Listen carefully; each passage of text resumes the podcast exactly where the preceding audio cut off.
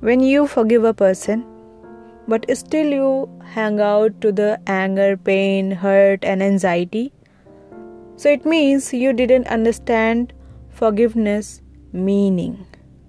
Because forgiveness is not for others, it's for you. Real meaning of forgiveness is don't take a burden on your heart. Just move on and enjoy your life.